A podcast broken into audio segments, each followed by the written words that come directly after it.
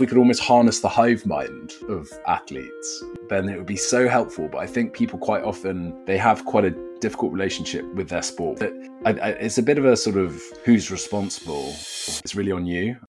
Hello, and welcome to the first episode of Chapters. My name is Craig Walsh, and I'm delighted to have Ben Mercer as our first guest on the podcast.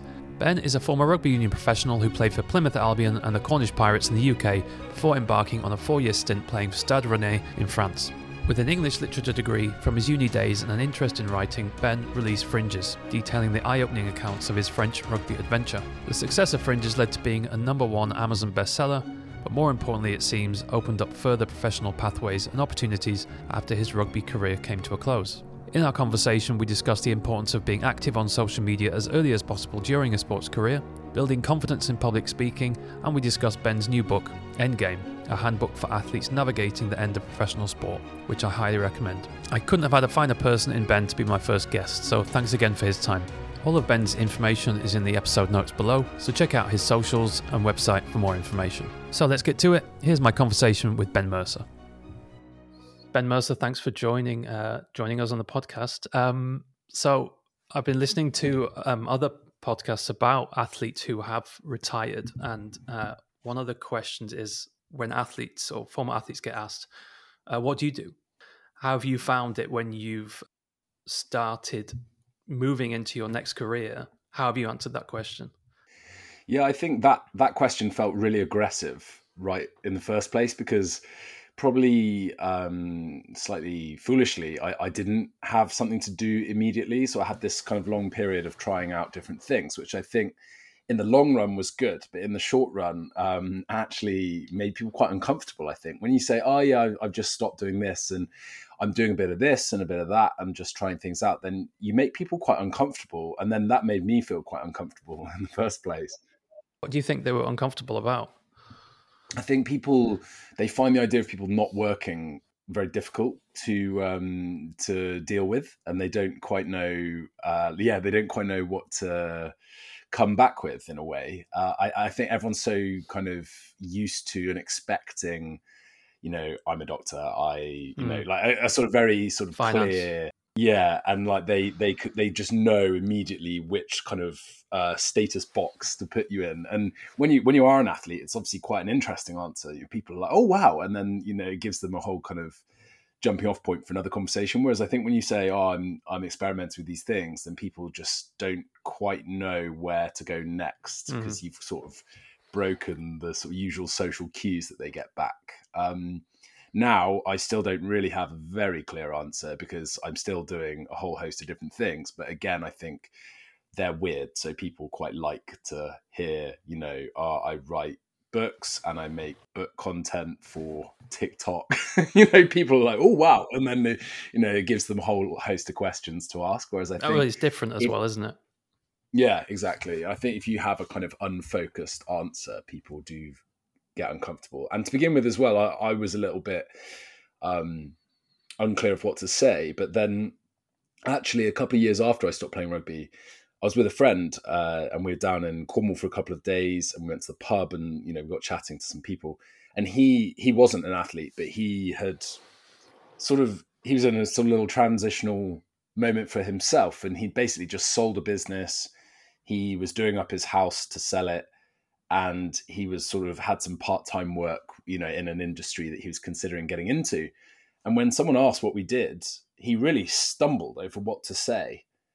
And I, I really felt his awkwardness. And then the next day we were in the car together and and um and he and he said he brought it up basically. He said oh, i just really want to have like an interesting answer you know like you said you said what you said and that seemed like really interesting. I want to have an interesting answer. And i was like yeah i don't know why you felt so awkward like because to me what you're doing seems perfectly reasonable. It's like i sold a business i'm doing up a house i'm doing some part-time work in a new industry It's to, see, to, test it out. It's like what what has you know why is that a weird answer? That seems perfectly legitimate and interesting to me you know? And but to him obviously he he maybe didn't articulate it quite right, but it, it, made him feel really awkward in that moment. And it was just interesting to see from someone who wasn't an athlete have those same feelings as well. Do you think he was um, comparing himself to other people? Maybe not yourself, but do you think he, he could be just kind of thinking where I want to be rather than what I'm doing. Yeah, I think I think that's definitely it, and I think he felt uncomfortable not having one thing to say. You know, I think every people sort of want to just not that conv- that you know not that answer straight back at someone. I do this, you know, and I, um, I, I really don't like the question, and uh, uh, I've been um, struggling with that myself. Uh, I live in Germany, and my wife is a full time teacher, and basically, I'm not the full time provider for the for our family because my wife works full time, and especially living in Germany, it's already quite isolating not being, uh, you know, a native speaker, and um, I, I really try not to get to that question, and I always ask that question first to someone else and say, "What do you like doing uh, in your spare time? rather than ask what is their job because most of the time i don't think people really want to talk about their their job unless it's very interesting. No i think that's true. Um, i i quite often try and delay that in a conversation and then people then sort of belatedly realize and after a while that oh i never asked what you did or you know oh we never you know did that and you're mm. like well we didn't have to either we actually had a perfectly reasonable conversation, you know, conversation without doing that. Um, yeah, it, it definitely is a kind of it's a conversational crutch, isn't it? In in these like social no politics, no religion, no talking about what you do. That should be the those should be the rules. Yeah, yeah, yeah. They probably should be actually. And what did you um you you mentioned how you uh, tried different things after you finished playing rugby. We will get to the playing rugby uh, just down the down the line. What did you uh, explore after after rugby? I mean, prior to rugby, I did an English literature degree, and I was always, you know, while I was playing rugby, I had little bits of writing work to do. People would kind of ask me, you know, friends, and they'd pass me through for little random jobs sometimes. I never was too rigorous about pursuing these things, but it was clearly something that I liked and that other people uh, kind of believed in me you know to do uh, so i did a short fiction writing course which was just online and free but just as a little sort of test the waters i made a couple of like freelance profiles basically started doing little little jobs and um, writing kind of content for other people. But then at the same time so in the first place i went and worked for a friend's dad in his like bike business. And he he was like look you know obviously this isn't your you know uh, what you want to be doing but it'll tie you over. I can like teach you a little bit about the business and you know just give you a little bit of kind of money in your pocket.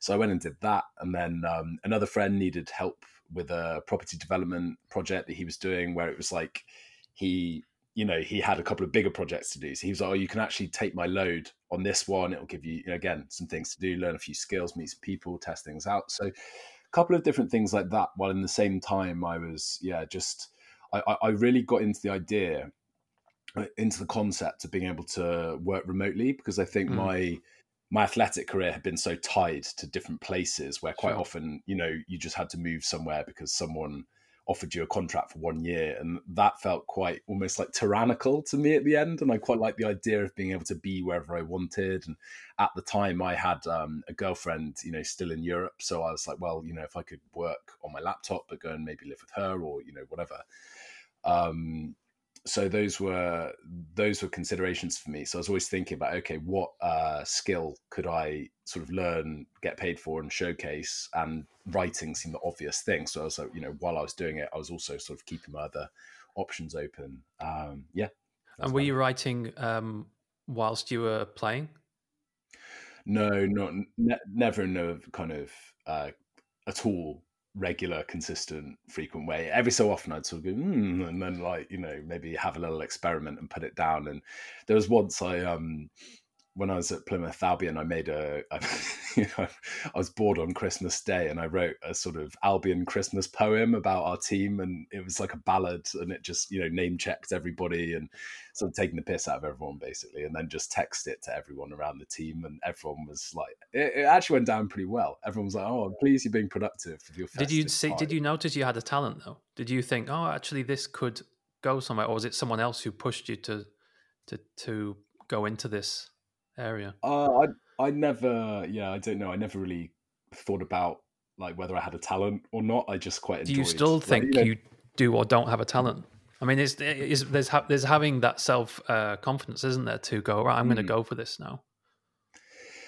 Yeah, I think I think I've always been good at it. I think at school I was good at it, and I've always kind of retained that level of confidence in it. But then, you know, I'd never kind of demonstrated it. And I think because I read a lot, I sort of I, I feel like I know when something's not right. So even if I don't know what might make it good, I'm like, oh, okay, well, uh, like you know, technically, I'm not sure like what it is, but I can look at it or, and I'll be like, oh, I don't know about that, and think, mm.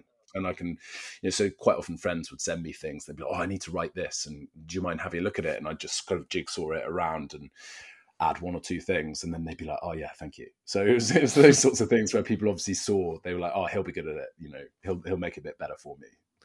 And how did um, what what which year did you write the book, uh, Fringes? Um. Oh, okay. Yeah. So I I brought it out at the end of 2019. So I sort of must have written it the back half of 2018. Yeah, yeah. So I think I started it in 2018, um, and then it was pretty much done by uh, by the summer 2019. And then I really prevaricated on it. You know, it was like sort of really tinkering around the edges with it, and Yeah.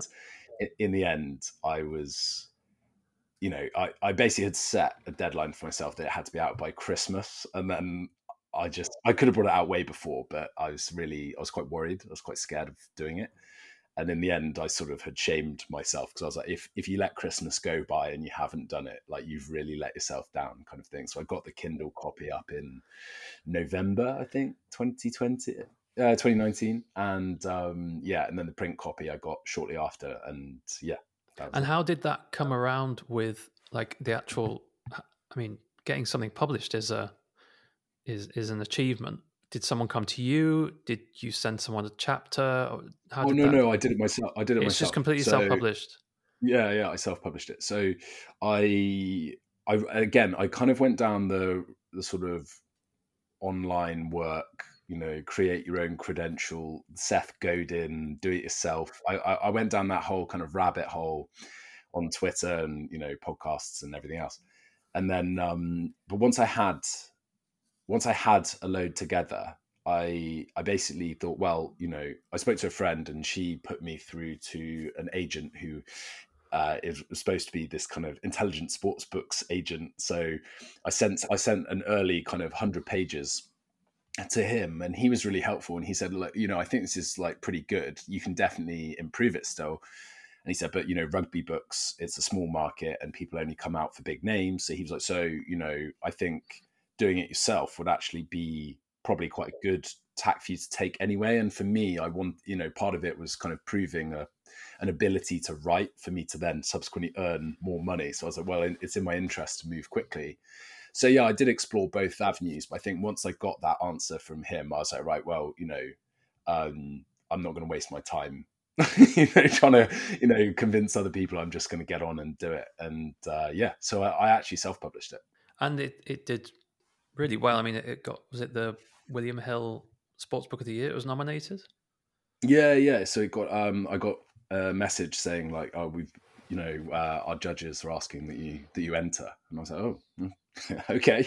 so yeah, had to send a load of copies off to Leeds or somewhere, and then uh, yeah, and then I ended up longlisted, which was really cool. And it didn't go further than that, but I actually um probably af- sometime after that, I actually got it like properly proofread and kind of Okay. public. I had to publish a second edition. I didn't change any of the kind of actual content. There's just, you know, uh, I, when I got the proofread, I was like, oh, this is actually still full of mistakes. It's crazy that I, um, you know, that it got as far as it did in a way. But, uh, but yeah. So what is there now available? Yeah, yeah. What's available now is a kind of much more professional document. I Well, the reason why I didn't think it was self-published was not that there's anything wrong with it. You can you can do so much now, but I really like the design uh, on the on the. Was I mean that was such a night. I only realized I was so stupid. I didn't even realize until like a week ago that it was the French flag, the colors. You know, um, but Yeah. um, Oh no, I, would love to go in on that because like no one ever asks, but I'm so I'm so pleased. Uh, I'm so pleased you liked it, and I was delighted with the guy. And it's crazy how I think, you know, I found the person who edited it in the first place. You know, these and uh, and then the cover design. You know, I found the cover design because I met I met a girl when I was out in a nightclub, and she, you know, we, we exchanged numbers, and she was a fashion designer, and I just we, you know, we're just chatting. I said, oh, I'm actually looking, you know, for a designer, but I'm looking for someone to do a book cover. And she said, oh, you should try my friend Adam. He um, he does craft drinks, and I just thought, in terms of like conceptually, craft drinks are the same. You know, like it's yeah. an undifferentiated product. You can't try it until you've bought it. It's got to stand out. Everything's the same. Um, so I, you know, I, I looked at his uh, Behance and stuff like that, his portfolio, and I just he'd done a cover of a surf magazine. It was even in the similar colors that I was after. The you know the it was much more blue, but it had splash of red on it, and and I was like, oh, this could be great. And what he did in the first place, he did two he did two versions, and one was pretty much the version that's on there now, and the other one was actually very cool. It was um, kind of uh, he was in very like French rugby kit, but he was running in a field, and I actually love that cover too. But I think the one the red, white, and blue one is much more striking. And and it was also I didn't I was trying to title the book, so I actually didn't title it until towards you know towards the end. And I was trying to communicate, you know, the France element. And to begin with, it was going to be in the subtitle. Well, you know, back in the first instance, it was maybe in the title, then it was in the subtitle. And I thought, oh, if I'm saying France, I'm actually potentially limiting the audience because people might just go, oh, I'm not into French rugby, I'll just turn off. And I was like, well, France is actually it's kind of incidental in a way to what I'm talking about in the book. So I, I just love that we've communicated it with the colours on the cover and yeah. And it's the the other side of it was that um yeah, most sports books are just someone's face, aren't they? They're just like here's here's famous person's face, but I'm I wasn't a famous rugby player, and the whole point that's one of the whole points oh, yeah, of the book. Yeah, yeah, so there are many of, there are many people like yourself who might be on this kind of journey Mm. And it felt hubristic to me to put a photo, and I didn't want to do that. And actually, it was an easy way to differentiate. It was like, well, if all the other books are just someone's face, then actually mine looks like that. Then you just think, well, you know, that's perfect. Mm. it really is the like, this isn't like all the others. And I was just, I was so happy with what Adam created. Yeah. I really think it was like a silhouette of a, of a player, of a of a rugby player mm. running with the ball. Um, mm. But the um, the book did take off kind of into in the, during the lockdown, didn't it? Yeah. What were you expecting when when you brought the book out? I, I really wasn't expecting anything. I was just I was concerned, you know, if you like it or not, to be honest. And the first sort of um, I made downloads free to begin with to get some um, to get some reviews, and then over the first few months, it sold a few hundred copies a month. So it actually did, you know, better than most books do, kind of over the first three months or so. And then you're right, once the pandemic happened, then all my kind of pestering people on Twitter began to bear a bit of fruit. And I actually went to send the link to the book to a BBC journalist. And when I went on the listing, I saw it, it had hit number one in rugby. And then it just really got out of control because I did a I, I, did a tweet just you know being nice and saying thanks, and then uh, uh, Brian Moore, big rugby Twitter, you know, he, he obviously used to play, but he's got a big account now mm. on hmm. Twitter, and he retweeted me. And after that, I spent a whole weekend, you know, oh, wow. replying to people. I'm very grateful to him, and yeah. I, I, sent him a little thank you, but he, yeah, yeah, he never, he never replied. But he's legend. You know, he he did he did more for me than you know I could possibly expect. And then people like Jim got in touch, and then the book carried on, kind of. Um, you know, it's knocking up at the top of the sort of general sport sport chart, which was really fun. But, uh, it was a really interesting book. Thank you.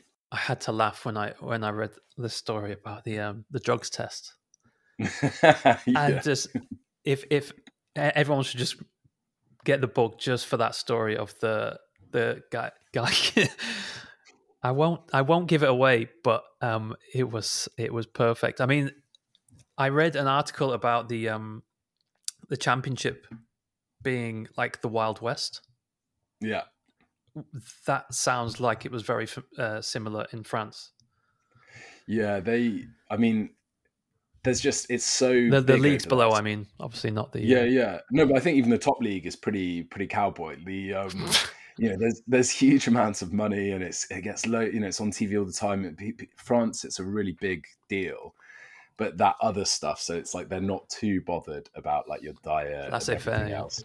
Yeah, yeah, and I think. um yeah, in the in the lower leagues, and there was such a mismatch of teams. You know, there was t- there, there are a lot of teams, you know, like us, and actually, a lot, of, quite a few of those teams are now in the top two divisions, where they were like, "This is a professional enterprise, and we're taking this seriously." To you know, this is our local team, and we all work and we train twice a week, and so they did feel like the administration was haphazard, to say the least. But yeah, I don't know the um those they we, we had so many like bizarre testing experiences and towards the end of the year you started getting tested a lot like you know if you're in the playoff te- if you're in the playoffs people why are they doing so well yeah yeah you'd get people would grab you after a game quite often and and you and it was it was quite hot as well so you'd be playing in like june it'd be pretty hot you'd have sweated a lot and then you're like i i mean i don't need i'm not going to need to go to the toilet for quite a long time yeah, exactly, this yeah. could take yeah. this could take a long time to get a get a sample out of me but yeah, they were very. Um, well, it was nice. he was so personal, personal with you, and just uh,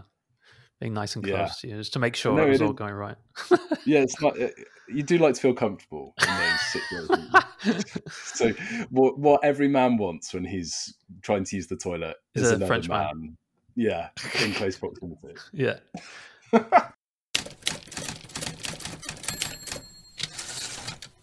After fringes, so taking the chance and putting fringes out there, probably making yourself uncomfortable, has led to um, other work, such as the um, the biography was of the four by one hundred meters. Who contacted you about this? This was uh, Athens two thousand four. Yeah. So yeah, um, Tristan Bevan, who he until recently was the he's been head of performance at Cardiff Rugby and at Wasps, and then back to Cardiff. Um, but he had gotten to know Darren Campbell by having so Darren Campbell was the uh, the second leg of the relay team, but he was also you know phenomenally successful individual athlete, 100 and 200 meter sprinter. And he'd gotten to know Darren because Darren had come in to coach, uh, you know, speed at Wasps, and okay. then he'd he'd actually written Darren's autobiography, and they'd traditionally published it with a small publisher, but they didn't really enjoy that experience. And then when the, that led Tristan on to talking to the four guys about doing, you know, their collective story around Athens 2004 and their kind of underdog relay triumph. And then yeah. he said, "Oh, there's this guy in rugby who's just done this book um, himself." You know, so I had a call with Tristan, and then I met Jason Gardener in Bath, where we're both from, and I basically showed him everything, you know, kind of the inner workings of Fringes, my software, and all that stuff. And then after that, they they basically said, "Oh, do you, you know, do you want to help us do this?" And there wasn't loads of you know like there's no, there wasn't much money in it for me but the idea the kind of getting to work on a project with people like that was really exciting and um and i said well you know for me it's worth doing if I get to kind of co-write it, co-author it. Mm-hmm. And so then Tristan Tristan had a bit of an existing draft, but then we kind of went back through, reworked everything and and worked on it together and it was really fun to do. And then the kind of long winter third lockdown, I think it was, was um was sort of that came on. But then it was really good to have a project to do, you know, to really throw yourself into in sure. the evenings in particular. So that was a really fun project. But yeah, they brought it to me as a result of Fringes. You're right. Yeah, and uh, the the whole thing with um, your TikTok account and reading. I don't actually have TikTok myself. I'm a bit of a luddite when it comes to that, but you're really passionate about books, obviously, and then you do this. Is it Monday to Friday, kind of TikTok book reading? Yeah, so I between kind of normally Sunday to Thursday because those are sort of days where I'm likely to be, you know, like in and available and people won't be out. They'll be kind of, you know, coming home from work and sure, sitting yeah. down. I try and go live, like uh, you know, as as often as I can, and I I read live from different things really. So I did it this week. I did a Sherlock Holmes story, like a whole um, one of the early ones, um, Scandal in Bohemia with. Uh, that's probably the only one I've, re- I've read. That's probably yeah, the only yeah, Sherlock Holmes I've read. I remember read that. Yeah, that school. It's one of the Cumberbatch. Yeah, the, one of the Cumberbatch episodes is is that story. But I did that, you know, and actually that's like surprisingly long, like to read because obviously when you read aloud, it's quite slow. So you know, a thirty page story, which that is, is an is a solid hour really of um of, of reading. But yeah, I I actually really enjoy it, and it's funny because when I was a kid, like sports and books were my things and then i actually always quite enjoyed getting picked on to read out loud or you know i always okay. quite enjoyed doing that and it's funny that i've just sort of come back round to it well that that leads on to my question about when did you feel comfortable because to some people doing a kind of speaking to camera uh, and doing these kind of live TikTok into speaking to the camera for for a generation below it. I mean, I'm 39. I think you're younger than me, probably 34 or something. Is that right? Mm. I'm 36, yeah. I'm 36, okay. But I'd say the generations below us are a lot more comfortable at talking mm. to the camera and doing this kind of selfies and stuff like that. Um, did you have to push yourself to kind of go right? I'm going to do this. I'm going to do. I'm going to be uh, kind of natural, but also 100. percent I'm going to go for it. Oh yeah, I, I, I was incredibly uncomfortable with social media beforehand. You know, when I was playing rugby, I, I, didn't really like using it at all. I didn't like the way that people used it. It felt like, you know, particularly in rugby, it felt very self aggrandizing to me. And because I wasn't, you know, as well, like that top level player, it felt really ridiculous for me to post about. But now I kind of see that as a shame because I could have posted about books then and it would have been a bit more kind of radical and interesting in a way. Um, but yeah, I was really uncomfortable with it. And once I stopped playing rugby, I, I kind of had to take a bit of an inventory of what I was good at and what I was bad at. And with some of those discomforts, I was like, I actively sort of tested them. And um, and the, the sort of getting comfortable on camera was actually in the pandemic, in the first lockdown, I was working for a startup called Laps, which helps athletes transition from sport yeah. to career. And I was the head of content. And basically, the pandemic had meant that we had to cancel all our like kind of flagship in-person events, which were like the big thing for the year, I suppose. And then everyone suddenly sat home and said, "Well, what can we actually do?" And we we alighted on this like we'll do a webinar series, and we'll you know each one will have we'll try and get guests on, and we'll kind of you know talk athletes through different things. One might be you know using instagram one might be making a cv one might be you know all these different things. And then i ended up kind of hosting those and they were private they were online but you know the sometimes there'd be sort of 60 60 people maybe. Um and yeah i got quite comfortable yeah. like doing that and then when I started the TikTok, originally it was just posts, and then I and then I was like, well, I heard live was like a good strategy, and I was like, oh, I'll just go live and read. And to begin with, yeah, I was a little bit uncomfortable, but quite quickly, I think I kind of loosened up, and it took took a few weeks. But I think you know, with the athletes, it was good because although it was it's quite a lot of pressure, but obviously there was no kind of random element coming in. You, would have to you know respond to some questions that would turn up in the Zoom chat, but um, yeah, I mean, some of the people that jump on your TikTok, you know, they'll throw all sorts at you. So you've really got to kind of stay um, stay agile to that. And I think, but quite often because I'm reading, I, I just ignore what's going on for the most part until until I'm finished. And um, there's a guy who he he sometimes helps me out and like jumps on and moderates, um, you know, because like with anything online, it's public. Broad, yeah yeah yeah like broadly open to everyone you know sometimes, sometimes something happens but nothing nothing too bad's ever actually kicked off are they telling you to dance? yeah every so often.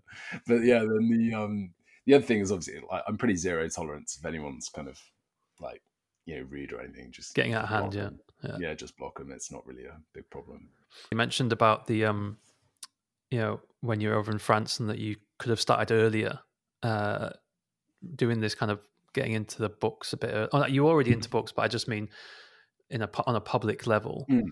Um, so this podcast is kind of aimed at athletes who may be retiring or may have already retired and kind of giving them a a kind of a playbook. I'd love it to be a kind of playbook, which leads exactly to what your new book is, Endgame where that's that's how you describe it, almost a playbook for um, athletes on what they should consider when they're coming towards the end of their playing days. And one of the points you made was start as early as you can with networking, with getting an audience. And you mentioned it yourself how it's always handy to start yesterday. Yeah, I I mean, I suppose when I was working for Laps, like because I was very much, you know, um, making things that are appropriate for them, and I was like, look, I I think there are things that I found useful that aren't appropriate for me to put, you know, like on this channel, but and I just thought it'd be a nice piece of work for me to do, it'd be a bit helpful. I'm not really interested in, you know, like charging people a lot of money for it.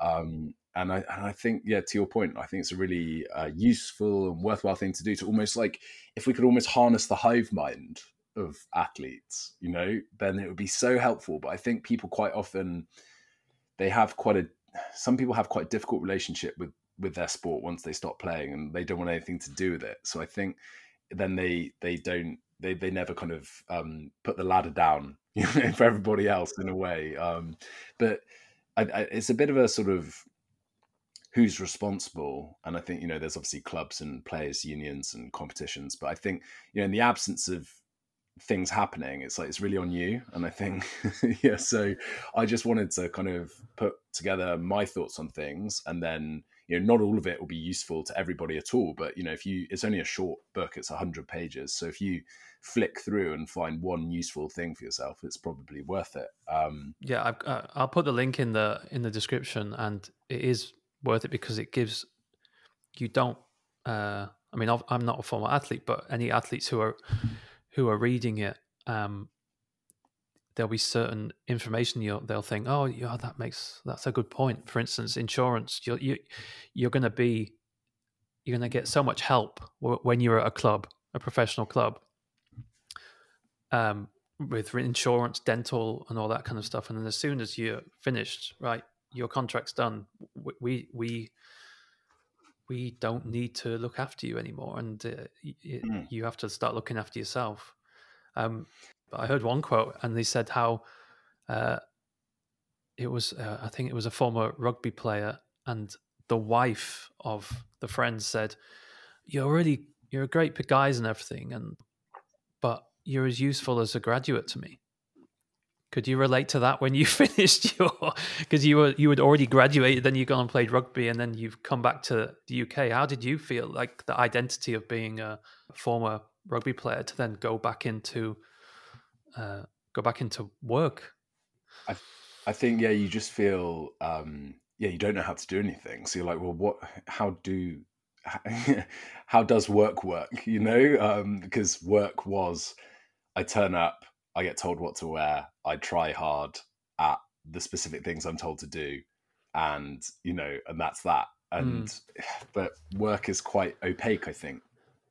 Uh, in in a way, and so I was I was always very interested in different people. You know, there's one one day I was working remotely with a lawyer, and I was like, look, you know, um, don't show me anything sensitive, obviously, but like, what what are you doing? Like, you know, like what what is your day? Like, what what are you doing? And it was always interesting for me to see those things. So I think yeah, that quote is from Endgame, and it was the the graduate one. Yeah, I'm yeah. sorry because uh, I've no, listened, no, no, to, I've read good, and listened to so much that I'm. Th- I thought if I say this could be from your book, Ben, but it might actually be from a podcast, I'm going to appear like an idiot. But now I just appear like an idiot anyway. No, no, that's so cool that you've like internalized it. That's really nice. Um, the yeah, it was it was like, well, I do actually feel like that, and I think with an athlete, you're probably you have all these soft skills, you know, the, like your communication, your teamwork, you know, your, your your growth mindset, all these things that are really useful and you will probably move on quite quickly. But literally at that entry point, you really don't know anything. And for me, it was always a like, people be like, oh, I'd love to kind of, I'd love to employ you, but I don't know what I, what I'd set you doing, you know, like what, so I think two of the things I bang on about, like, I'd, I'd like to go back to your kind of content point, but I think the, the other thing is if you can develop like an employable skill, you know, early. So it's like something you can just say i can do this you know and then people um people will be like okay great i can set you on that. And even if you don't even if you don't end up there you know it's just your wedge in. And one of my favorite stories in endgame is a friend's brother actually who was a lower division rugby player. He never kind of kicked on to the levels he wanted to but he actually did a first degree in like um in sports science i think. But i think it, that was more of a sort of come and get a degree play some rugby, and you can you know you can kind of focus on your rugby while getting a qualification but it wasn't really his thing. And he kind of later like when he was sort of thinking about his sort of dismount from rugby he he developed an interest in like design from trainers. He'd gotten into like sneakers and you know that whole kind of culture.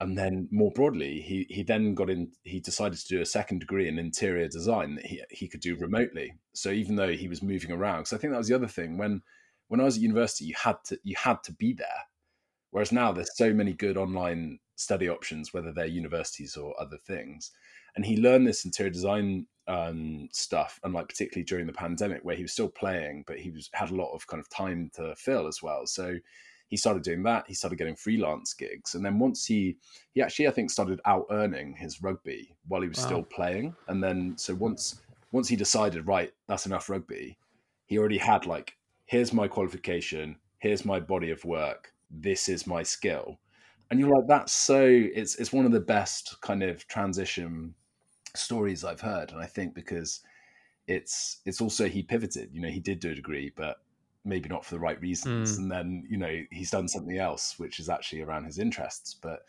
I think the other side of it, to go back to your, um, you know, your content point, I think if you do share these interests, they don't have to, you know, you, you don't have to share them in a way that, uh, you know, you're hoping to get paid for immediately, but just to kind of demonstrate that you're more than an athlete, because you are, and you never know who's going to see it and i think the the thing that's good about content is that it it works for you 24 7 doesn't it? So it's always there someone can find it at any point without you having to do anything whereas you know face to face meetings are you know they're never going to go away they're so valuable and you you know they're they're kind of much more nourishing in a way than like an online meeting but you can you know there's only one of you and you've only got so much time whereas if you're you know, if you're kind of out there um, online in some capacity, whether that's just you know sharing the odd thing on your Instagram or whatever, but um, you'd be surprised. I think there are things that can result from doing these things that you just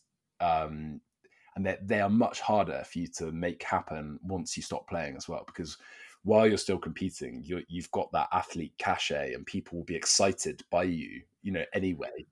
And it will help you kind of go and maybe get in and meet these people or do work experience whatever it is. But yeah once you stop it's like yeah you're just you're just a you're just an adult who's as useful as a graduate and you're sort of out there with everyone else. Whereas so you know using the athlete thing as your wedge in the door is is really it's really valuable and i think a lot of us because we don't want to consider the end of the career i think Jorge Valdano, he used to play for Real Madrid and he's still kind of involved with that club, but he's like, oh, it's like death. So footballers don't want to think about it.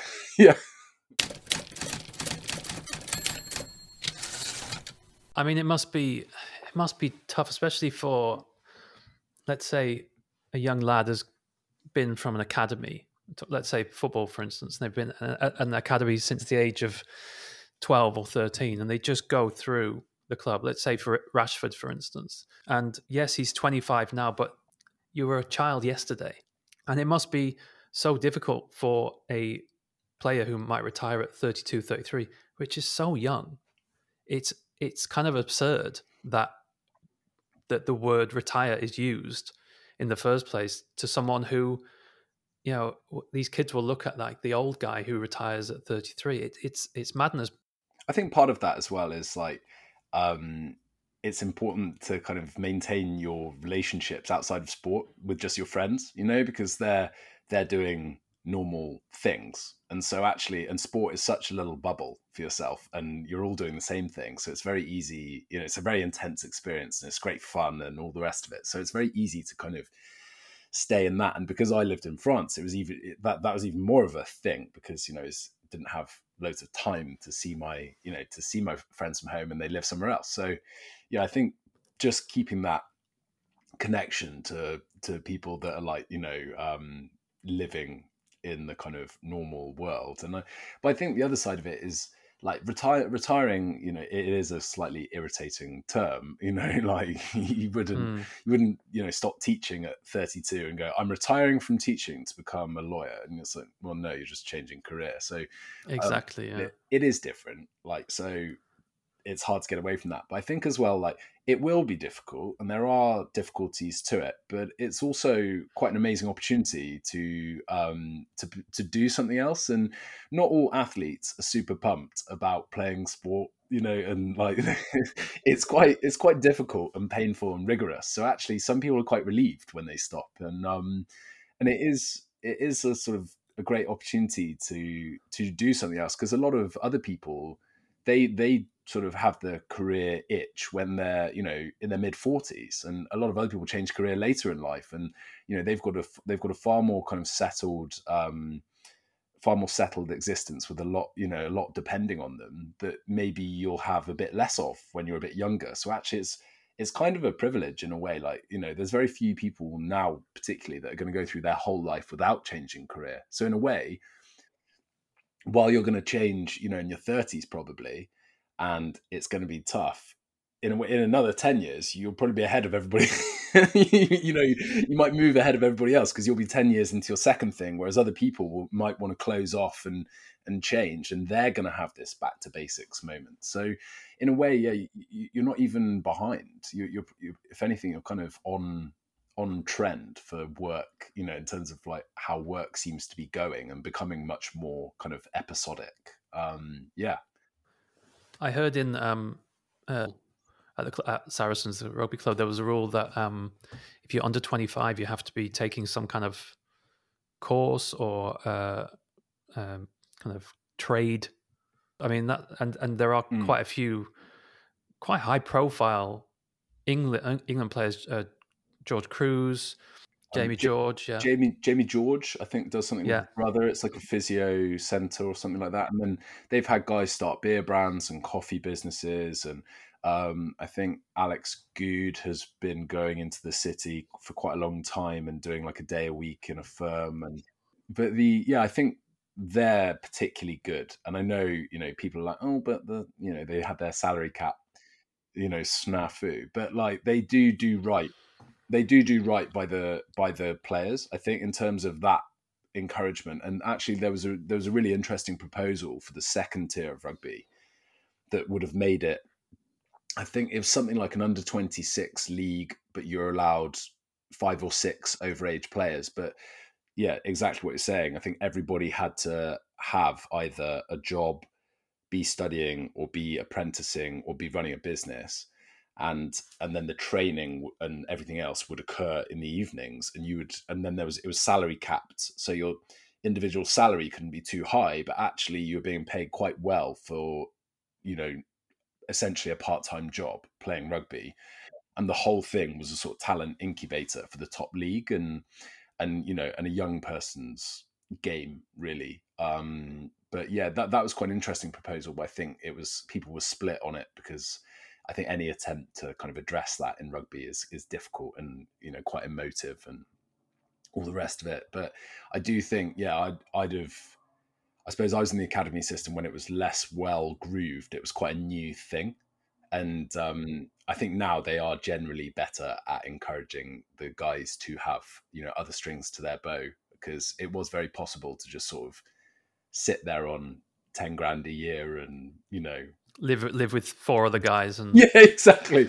Defer all thought of anything for a couple of years. But well, i think the other side is um you know i i think there's so many amazing opportunities to go abroad. And you know i got very lucky that a coach who knew me went to france and kind of offered me an opportunity that it was a risky one and it was for you know real peanuts salary wise but it was in terms of experience it was such a like rich and amazing thing to do. But I think there's so many opportunities to go and study. You know, you could go to the US or you know, US. Yeah. There's all these things yeah. where you just don't know, and I think these opportunities yeah. are kind of they are out there, but you you probably have to do the legwork a little bit. You have to search for it. Yeah. Yeah. And um, is there anything you would have done differently? Uh, you know, obviously you, you enjoyed your time in France. It sounds like you enjoyed it, but are there any things you thought, oh, I wish I changed this, or I wish I stayed a bit longer or moved earlier?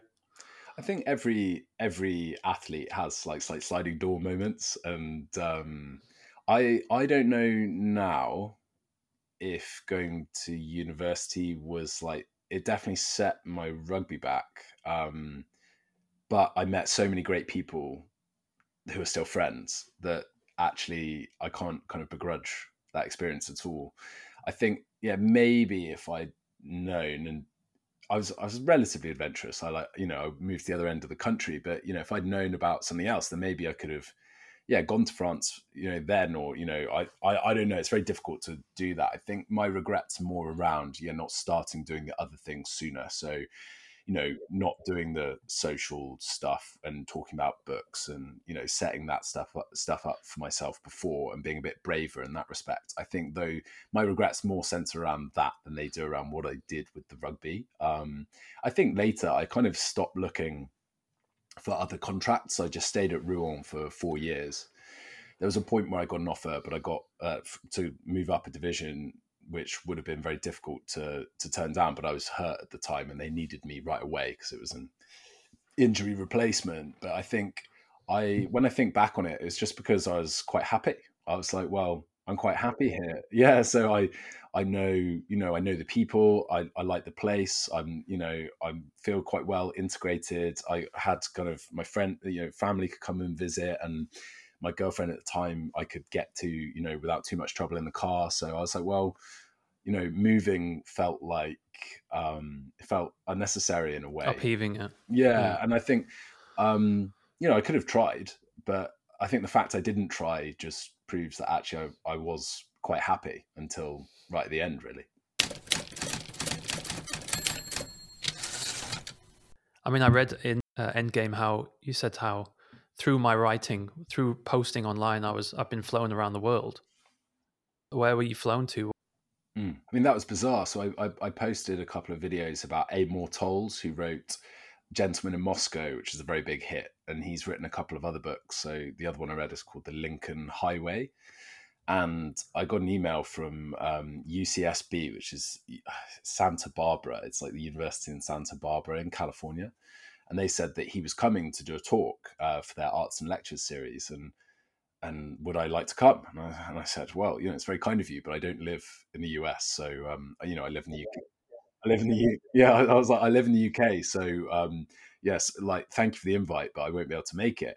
And then they came back to me about a month afterwards, and were like, oh, well, a donor's actually offered, you know, to sort of stump up to bring you over, and then you weren't even allowed to take video in the in the talk. So they were like, "There's no expectation of you doing anything. It's just." you know, just come here. And I was like, yeah, fine. And so I went over and I put extra days on so I could just have a pleasant time and do my work over there. You know, I was noodling around on Endgame at the time actually because it was uh, it was January of this year, and um, so I was doing that. And then the, after I you know did the talk stuff, and I I did get some content and things which I'm I actually need to to kind of put together properly. I've got a few videos, so I'm going to kind of put them out at the end of the year and in a kind of year recap thing, I think. But the yeah, then after I went for a little road trip up to up to Big Sur, which was just absolutely fantastic, and just had like a glorious time in January away. Yeah, it's a uh, crazy part of the world, hey? Yeah, it was so. It was really. It sounds trite, but it was a really inspiring place. And I think it wasn't so. I think if you go in the summertime, then obviously the roads a lot busier and all the rest of it. But it really was amazing. The reason I asked about the the job interview was because um, you know a lot of places they might say, "Where do you see yourself in five five years' time?" Which is almost it's an impossible question to really ask and answer. Um, but you've seen such a change with your role and you're kind of doing so many different things. You want to stay obviously within literature but where do you do you see a kind of a, a path that you're going down or you'd like to go down more? I could imagine you doing some kind of uh, re- kind of reporting actually. You're good you're a good talker in front of camera and good looking guy. Well thank you. Um no I, I yeah you're right. I, I think like i'm I've got loads of ideas and not enough time. I think one of my problems, and a lot of people have this problem, is they have too many ideas and they don't follow them through. So it's it's not like a you know problem that's unique to me.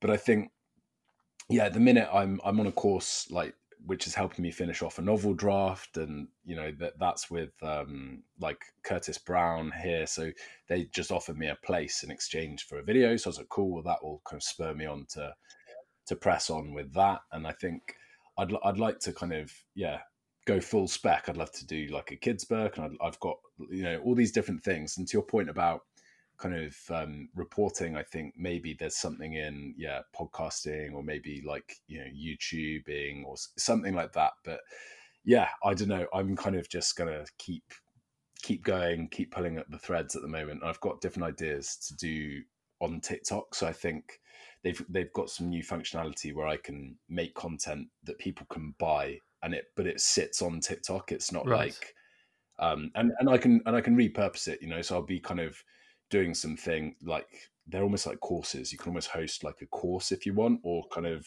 or kind of create a little community content, on there. Yeah, exactly. So I think I'm going to experiment with a couple of things on there because, um, yeah, I'll carry on sharing other people's books, and then you know, um, I've just started as well. This so that was probably six weeks ago. I did the first one, but um, I'm involved with this. Like, uh, it's called Taking Boys Seriously, but it's um, addressing the literacy. My role is addressing the literacy gap between boys and girls at school. Yeah. So, been working with this school on, you know, um, kind of curating some books for the boys and encouraging them to read and just chatting to them about the same things that me and you have spoken about really kind of um, sport and careers and social media and books and just went went down for the day and had a load of conversations and made them a little kind of private um, notion page with loads of different resources and book suggestions and stuff. So if you're they're reading a you know a couple of the different ones now and i think we'll probably do like a bit of a we'll probably do like a book club together with like something something more classic that's shorter, something like old, the Old Man and the Sea or something like that. So I think on the one hand, I'd, I'd love to carry on. You know, basically, I, I, see it as sort of working with brands and doing things on you know on TikTok and stuff, and then also coming up with my own work. So whether that's books or podcasts or whatever, and then on the other end, I'd love to be kind of um, yeah helping like, yeah. young guys, that educational side, and then there's the kind of the kind of yeah brand and stuff like that. Yeah, yeah, exactly. Using like using one to facilitate the other, I suppose. But that's I think in a kind of general sense, that's what I see going forward, and then the how is kind of going to be up for debate. But yeah, that's sort of yeah. You'll keep spinning those plates, and one will just keep spinning, and yeah, hopefully, yeah, yeah. I mean, but that's what's great nowadays is that um, you are able to do so many different you don't have to choose one thing do you? and you can you hmm. can try different avenues and it and you'll start to see uh, something take traction and yeah i think and it's it's um i got some good advice recently because i was thinking about you know what to do and then this guy was like you know he'd been very successful in startups and sold a couple of startups and he was like look you know um really quite often you just need to keep doing what's working. And, and it's like oh actually that's quite sensible. It's like you know and a lot of these things sometimes you know it's about outlasting isn't it? And just being like being consistent. And i mean those are the same lessons from sport it's like you know you've just got to keep keep consistent and uh, you know and that's all you can kind of set your store by. I think the other thing to your point you don't have to be locked into one thing. I think there are certain careers. You know, my parents were doctors, and they were just, um, you know, they worked in the same places for thirty-five years or whatever. Um, you know, went into the same building, and I think that was my kind of model of work. And I think at school it was very much, um, you know, those were the sort of potential futures that were largely sort of signposted because it was quite an academic school. So it was sort of like, well, you know, you do this, you go to university, then you get a job, and you know, that's sort of that's your lot really. And you can still do that, but I think um I yeah, I, I was quite surprised that there was more possibility than that in a way, just because my own experience had been very, you know, this is my job. so yeah, it's been a very kind of ad hoc discovery process, but it's it's super. It's been it's been fun. I think uh, in the first place, and I said it to someone else the other day, but it was like the um, once I stopped playing rugby, I found the uncertainty like quite scary, and now I find now I find it quite exciting. And I think the other thing is that whatever you're doing online or whatever, you're always kind of showcasing some skills. So it's like I, I was always thinking, okay, well, even if nobody saw this, like what would I be sort of showing? You know, like and so with reading the books i think okay well audiobook narration i could maybe get some like voiceover work those sorts of things. And you're like okay well even if nobody cared i would still have like things that i could send to people to be like okay well here's a skill i've got and writing is kind of similar and you know there's there's versions of that um in all sorts of endeavors. Uh i just think one of the things that is quite a lot. It's quite often you have to do the work and then you almost have to do the work to show everyone the work. you know, you've got to kind of document your own work to then to then, you know, get more of it, which feels like sort of double double the amount sometimes. But I think, you know, you've got to if you want that kind of life, you've got to play the game really. That's it for today. Thank you for listening. And I hope you enjoyed the conversation with Ben. And of course, thank you again to Ben. If you enjoyed the podcast, please consider subscribing and you'll be kept up to date when our new episodes are out.